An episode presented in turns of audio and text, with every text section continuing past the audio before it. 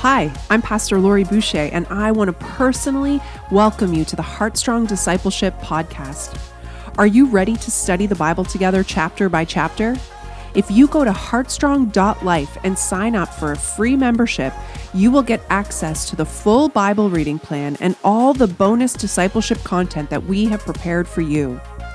Open up your Bible and get ready to take some notes because God is going to speak to you today. Let's become heartstrong disciples together through the study of God's Word. Let's start with our scripture, and then I'll open in prayer, and then I'm going to have Allan lead us. So, First John chapter 4, verses 15 to 19.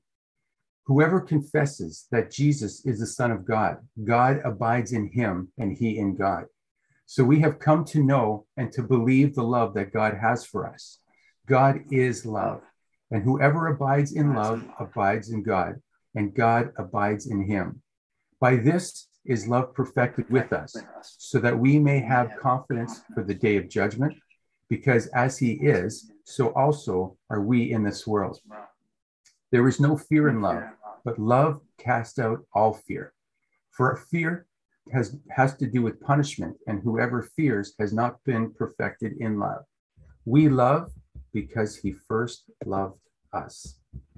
Let's open in prayer and have allan start to teach us. Father we thank you once again that we can gather together as family around the word of god and just have our hearts opened and prepared and ready to receive what will come this morning. We love you we honor you and we just say go for it today jesus in Jesus' name, amen. Allan, going to turn it over to you.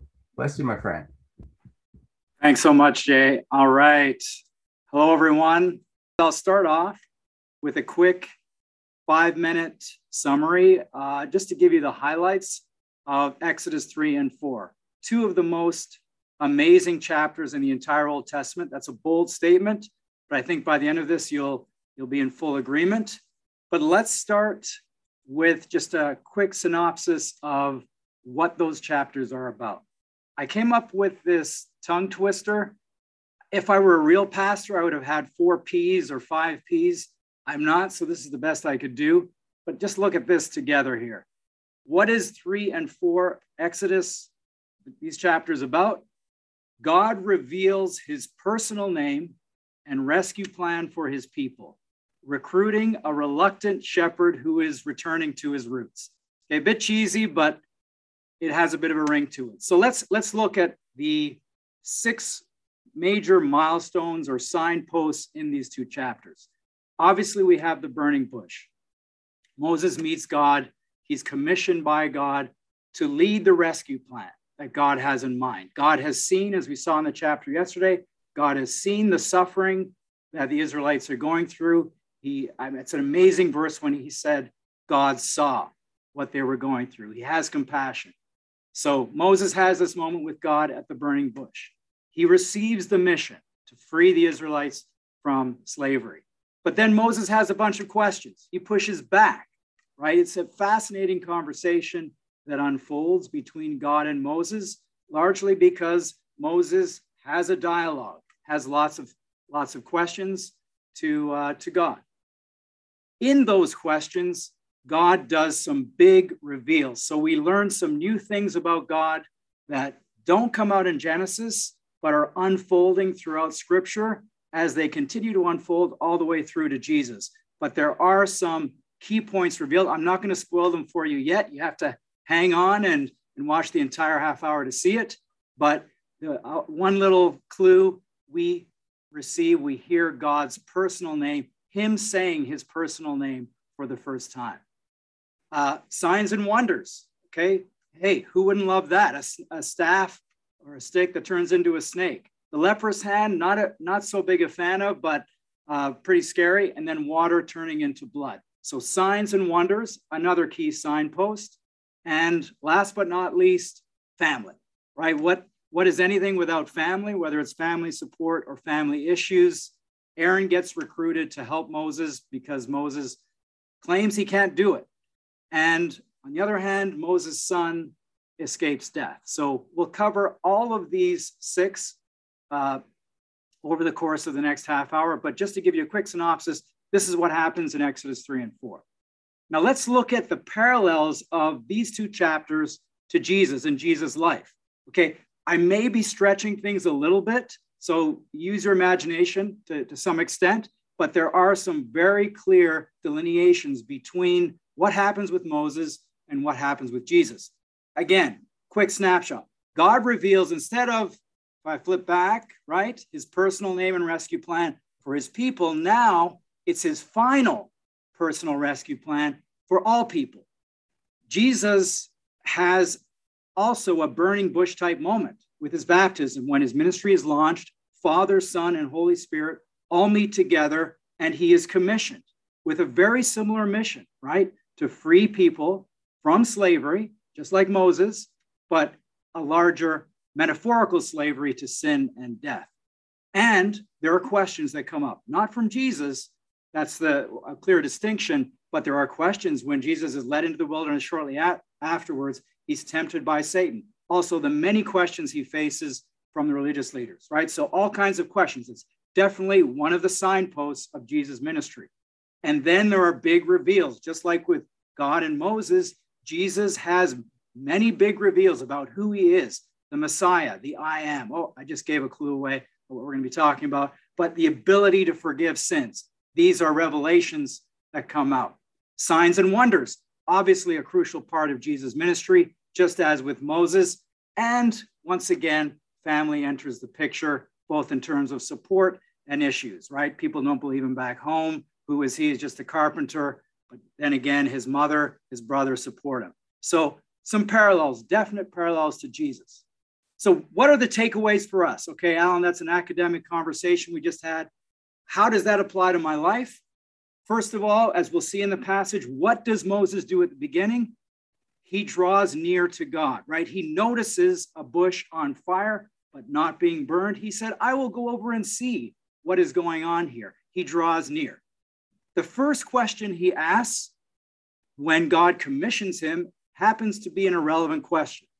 He says, Who am I? Right? This is the question we ask about ourselves all the time. Who am I to do this? Who am I? I, I mean, I'm nobody. I'm, I'm nothing.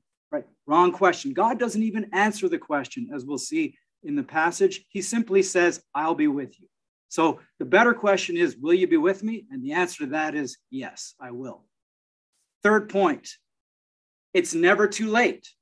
And I'm not, I, notice the wording I use here. It's never too late to let God fulfill your destiny. I'm not saying for you to fulfill your own destiny. No, it's never too late for God to fulfill your destiny. I mean, Moses is the most unlikely hero you can imagine. He's 80, he's a murderer, he's a shepherd. They're not even his own sheep. They're his father-in-law's sheep. He owns he owns no property. He's a foreigner in a strange land. He's out in the middle of nowhere. He's the least likely hero.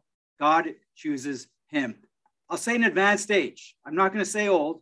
He, At an advanced age, he's the one who's chosen by God.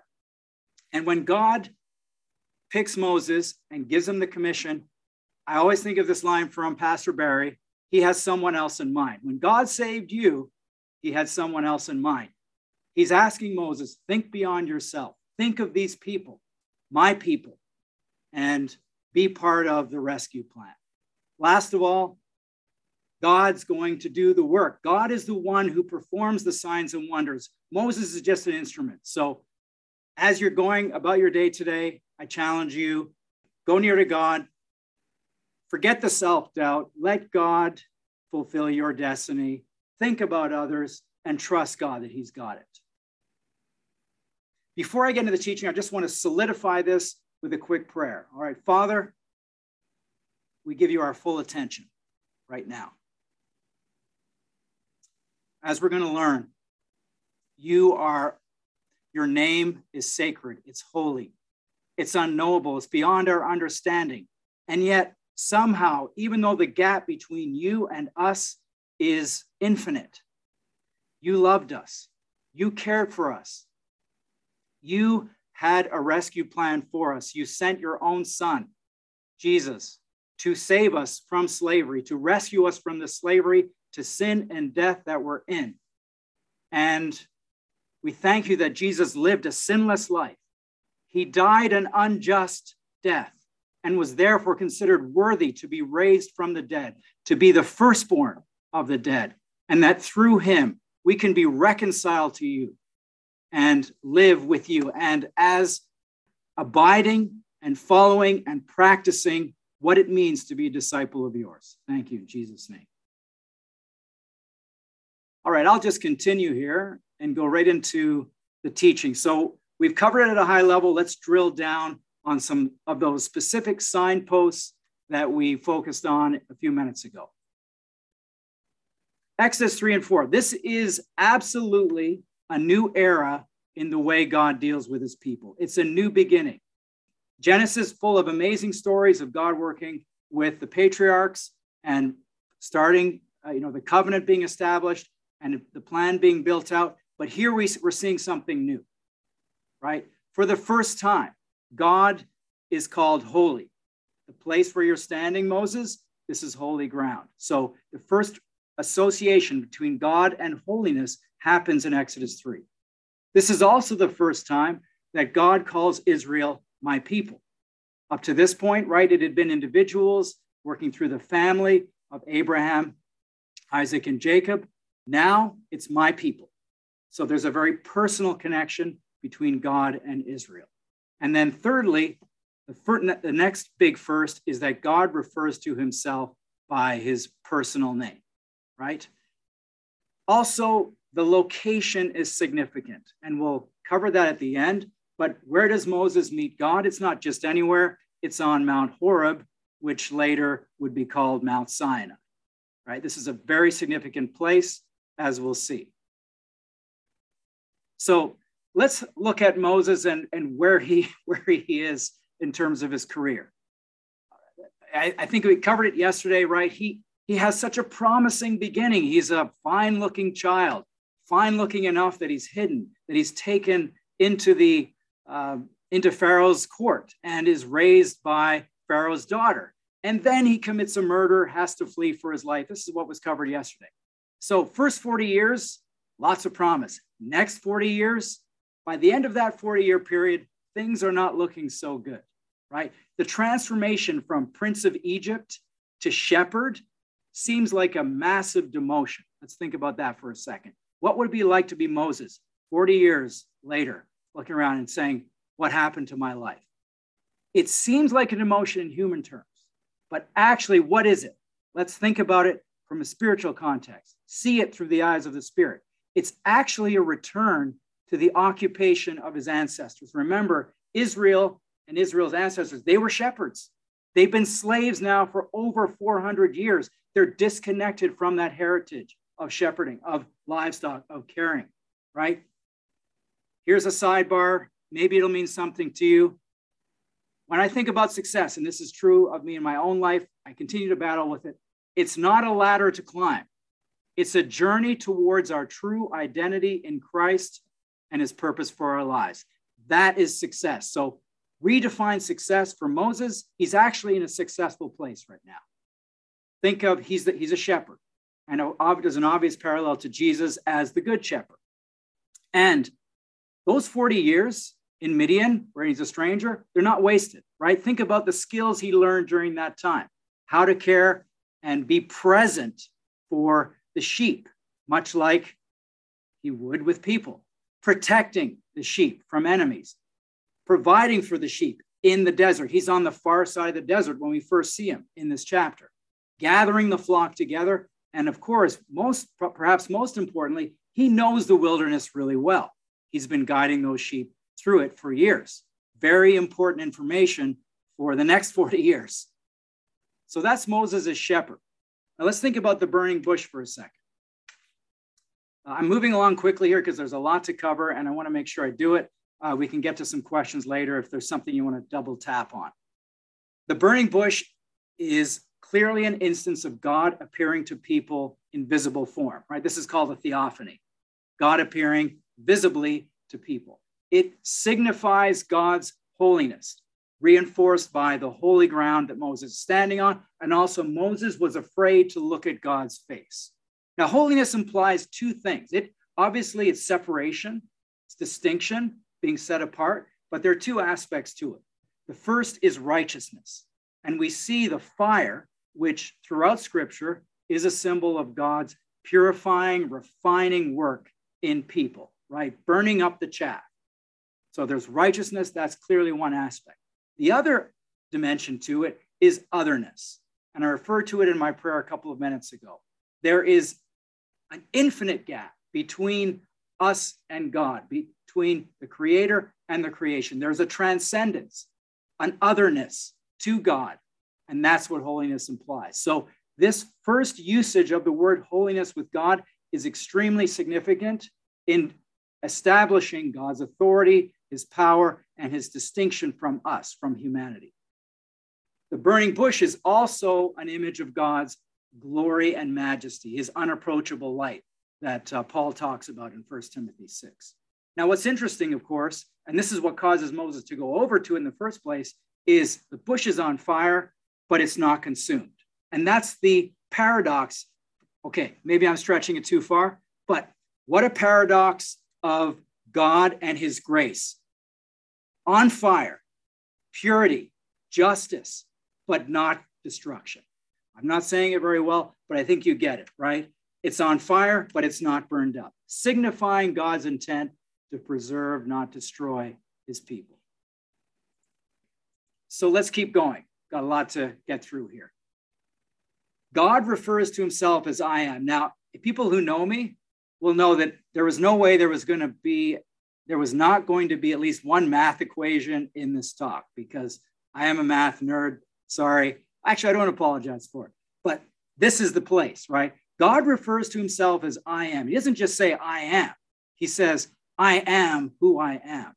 All right. So there are lots of references. You can, you can, I encourage you to go and do some research on what this phrase, what this sentence actually means. But think about it for a few minutes logically. First of all, it means God is always in the present, He's always in the now. Any time in history, past, present, future, is always now for God, right?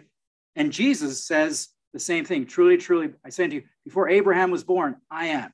Jesus himself affirms that he always exists, that he it is always now for God, right? Kind of a mind-blowing thought.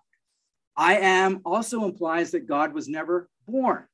He was he always existed. He pre-exists time. In fact, he's the creator of time itself. That's why Jesus, when he says, I am the Alpha and the Omega, the beginning and the end. In other words, time, both beginning, uh, middle, end, are he is outside of, right? He controls. Um, it's also reference to God's unchangeable nature, right? I am meaning I I don't change. I'm not variable. I just am. I am who I am. This is how I think about it. And you may not see this. This is an Allan thought, so you can discard it if it doesn't mean anything to you. But if you put God on one side of the equation, the I am, what can you put on the other side of the equation that will equal it? What possible descriptor, what possible other being, other person could you put on the other side of that equation where the equation would work? The only one is God Himself. So I am equaling I am makes perfect sense. It's self referential. The only comparison to God is God. Jesus, of course, has many I am statements in John. You're probably very familiar with them. I am the bread of life, each one profound. So, what Jesus is doing here is he's providing ways for people to try to grasp this concept of I am who I am. So, he's uh, elaborating on I am the bread of life, the light of the world, the door, the good shepherd, all of these. I don't mean to pass over these lightly. I just wanted you to see the connection that Jesus is making in John back to this statement in Exodus 3 I am who I am. And of course, the statement that caused the, the Jewish rabbis to go crazy was truly, truly, I say to you, before Abraham was, I am. I've said it twice now because it's such an important statement that Jesus makes in John 8. Now, continuing with I am, God goes further. And this is what's really fascinating, something new I learned through the study. So thank you for asking me to do this because I, I wouldn't have learned it otherwise. God reveals his personal name. Now, when I say his personal name, I mean like his first name. Like my first name is Allan. Uh, we have Jay who introduced me, right? God reveals for the first time, he refers to himself by his personal name. Now, the word Yahweh or YHWH, these are the four letters. These do, this word does appear in Genesis, it appears throughout the Old Testament, but this is the first time God refers to himself this way. Up to this point, God has been referring to himself as the God of Abraham, Isaac, and Jacob, and so on. This is the first time he says, Tell them the Lord, L O R D. So when you're reading your Bible in English and you see Lord, L O R D, in capitals, but lowercase, this is the personal name that God uses for himself. And what's interesting about this name, it's four letters. It's YHWH, only consonants. Why is it only consonants? Because it can't be pronounced. The idea is it's so sacred, it's so unknowable, it's unpronounceable. That's the idea. Okay, so YHWH, check it out. It's called the Tetragrammaton. Fancy Greek word. Greeks love the fancy words, but really it just means four letters. It's represented by Yahweh. We all know what Yahweh but the origin is actually YHWH, and Exodus 3 is the first time God uses it to describe himself. It appears throughout the Old Testament, uh, as I mentioned, Lord. When Jews were reading aloud the Old Testament, they would substitute Adonai instead of, which means my Lord, instead of Yahweh, because Yahweh was considered, again, too sacred to say out loud. The proper meaning is tied to I am. So it's a natural progression to say, I am who I am. And then he introduces himself as Yahweh because it means he brings into existence whatever exists. Uh, the word was never spoken again by Jewish rabbis after the temple was destroyed in 70 AD. Okay, so that's what I'll say about Yahweh. I think you could do so much more research on your own. Let's move on to Moses' objection because this is the human part. Okay, we've covered God, the amazing, profound, mind-blowing aspects of God. But let's let's get to Moses' objections. I don't want to miss this. He's actually got five questions for God, and God has the response to each question. So what I find fascinating, the first question is, who am I? I mean, I'm a nobody. And okay, 21st century North Americans, what do we expect God to do? We expect God to prop him up and say, Moses, you, you know, you should have more self-esteem. You, you, you know, you really should feel better about yourself uh, and prop him up, prop up his self esteem. He doesn't do it. He just says, I'll be with you, right? It's, a, it's an irrelevant question. I will be with you. Then Moses goes further and in an, a roundabout way, he's saying, well, what name should I, uh, should I tell them? Um, you know, what he's trying to actually ask there is, who, who are you? Right? I, I, I don't even know who you are. He's so disconnected, as we'll see, Moses is from his Jewish heritage, from the covenant, from who God is, he's he doesn't know, right? And that question though is an amazing one because it leads to God revealing himself as Yahweh. The third objection is they won't believe me they'll say God hasn't spoken to me. And you can read that at the beginning of Exodus 4. That's where the signs and wonders come in. And it makes me think of current day. This is exactly where North American society is today. A lot of us feel people won't believe us. And I am praying, and I trust you are praying, that proof through signs and wonders will be one of the aspects of people coming to Christ going forward. I have a growing sense that signs and wonders are going to be a key part of what God is doing in this next phase, North America. The fourth objection I'm incapable. Okay, this is the classic, right? We all say it. Uh, Moses' case, he, he has a speech impediment or he's slow of speech, whatever. God's response is, um, I made you. I'll help you. I, who made who made mouths? Who you know who who who who enables you to talk? I'll help you. Then Moses goes further. I'm he's got a lot of I, I don't know. I mean, I, I got to give him a bit of credit. I don't know if I would have asked that fifth question or to say send someone else, but he does. And God actually loses his temper. He gets angry, but he doesn't give up on Moses. Can you see here the personal relationship that Moses and God are forming. And this, I mean, if you read the rest of Exodus, and I challenge you as you go through this, this entire book, look for the moments, the very intimate moments between Moses and God. And you see the personal, kind, loving, compassionate, patient nature of God coming through. When somebody says to you, oh, the God of the Old Testament, harsh, vindictive, and so on, nonsense. That person who says that doesn't know the Bible is a superficial uh, assessment of what's going on. We see here, no, God's very personal, very much interested, cares, and has a deep connection that is just beginning with Moses. Okay, this is a bit of a strange story, right? When I first saw, oh, I have to do Exodus 4, I'm like, great, I have to cover the bridegroom of blood story. All right, what am I going to say about that? First of all, I'll say this there are some vague details. You know, is the angel there to kill Moses or his son? Is uh, okay, so the son gets circumcised, but what happens? You know, there are a lot, there are a few missing details as to what's going on, but let's take it up a level and see what the key elements are.